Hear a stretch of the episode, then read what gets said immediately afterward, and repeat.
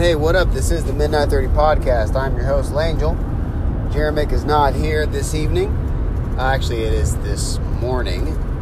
Uh, we're doing a road trip podcast. Um, first off, hope you guys are doing great. Hope and pray you all are staying healthy and able to stay at home to the best of your abilities. And if you have to work, uh, we hope and pray that you guys stay safe and that you are well and your families are well. It's a very scary time for everybody. so, uh, want to do a quick review of Rage. excuse me, Rage Two. I have beaten this game uh, to its to the fullest. Um, I have completed uh, all the single player, all of the DLC. I've got, I think, I'm almost all the the achievements. I have completed all the story stuff and all the side story stuff. Uh, all that side content I have I have completed. The only thing that's not completed is the uh, you know the bounties that just automatically keep on popping up. This game is I love the first Rage. The first Rage I believe was very good. Uh, people did not like it uh, for some reason. I never could quite grasp why they hated it. The only thing I did not like is the ending was like that second disc was very bad. Uh, just ended so abruptly. But without that, I mean, with that said, this game was is a phenomenal. The, the first one was a phenomenal game. I really enjoyed it. Uh, second one, man, if uh, the movement and shooting is great it's a fun game. Just sit down and relax to, and just to shoot lots of things and blow up stuff, and you get superpowers and cool guns, and you level them up, and uh, you're in this wasteland, and you get uh, better vehicles. You can upgrade your vehicle. Um, you get flying vehicles, and it's just fun, insane fun. Uh, the only thing that I really don't like about it is. Um, there is a few glitches I did not run into. I thought I ran into a couple, but I got around them. There is a few glitches that can be game breaking. So if I would have ran into those, I would have been given this a really terrible review. Uh, but that did not happen to me. The game was silky smooth. Uh, there was a couple times, like I said, that I thought it was a glitch, but apparently it was my own. Uh, it was just user error. The, it was just, and it's very. Um, there's another thing, is that you you can be doing the same. You're doing the same thing over and over and over and over and over again.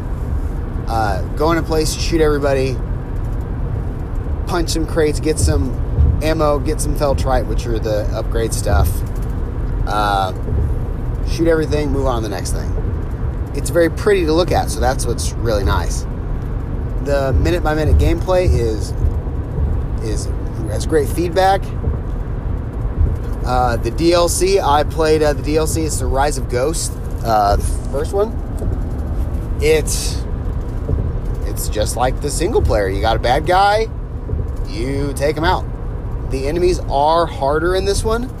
I think they really tried to bump up the difficulty, and it does get harder. And I'm playing actually I and I played this game on the I think it was the hardest difficulty, I believe. Um, when it first came out. So I think I did put it on hard. Yeah, I did put it on hard. And I blazed through the game so easily.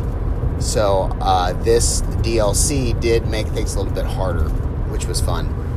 Uh, then I, the DLC for uh, was uh, Terror Terrormania, which was just stupid fun. There's a Halloween party going on, and they're playing a record, and they spin the record backwards and it's called the Necro Disc. And you go into this world that is Halloween, you know, swampy, and there's all these skeletons that are trying to kill you. You gotta go to each of these bone towers and collect the Necro Disc by defeating these bosses inside of the of the tower. There's anywhere from three to six bosses in each tower. Um, that was a little bit challenging, but it makes you use your overdrive more, which was a lot of fun.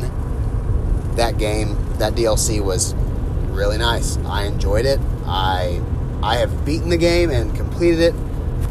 Uh, I don't see myself going back to it because literally I've been I've been playing it this whole time ever since it came out.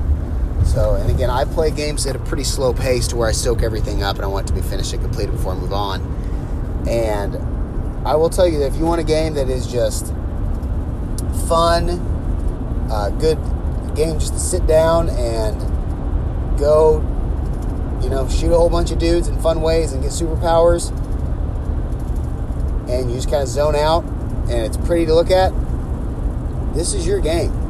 I mean, this is it. Uh, it does get a little repetitive, and that gets a little boring. So hey, you you you cleared out two places. Okay, now turn it off, and you can turn it back on. You know, two months later, and you will not have missed a thing. You'll pick up right back where you were. So, uh, I highly recommend this game. Uh, it's a fun, fun game, and definitely got my money's worth out of it. You can get it really cheap now. Uh, I I was uh, I got a pretty good deal whenever I bought it when it first came out.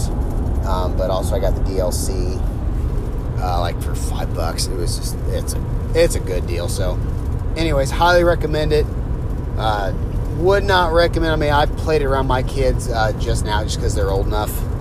But um, it is a little bloody, so it does have a little bit of language. So uh, there's some parts that with the language stuff, I had my kids, you know, leave the room. But anyways, Rage Two uh, great game. Highly recommend it. Get it. Get the DLC. You will enjoy it. So, anyways, uh, next time we uh, where we talk, we're going to be talking about uh, Stephen King's The Stand. I have finished that book, and I am really excited to talk about it. So, anyways, this is the Midnight Thirty podcast, and we are Ghosts. See, you guys.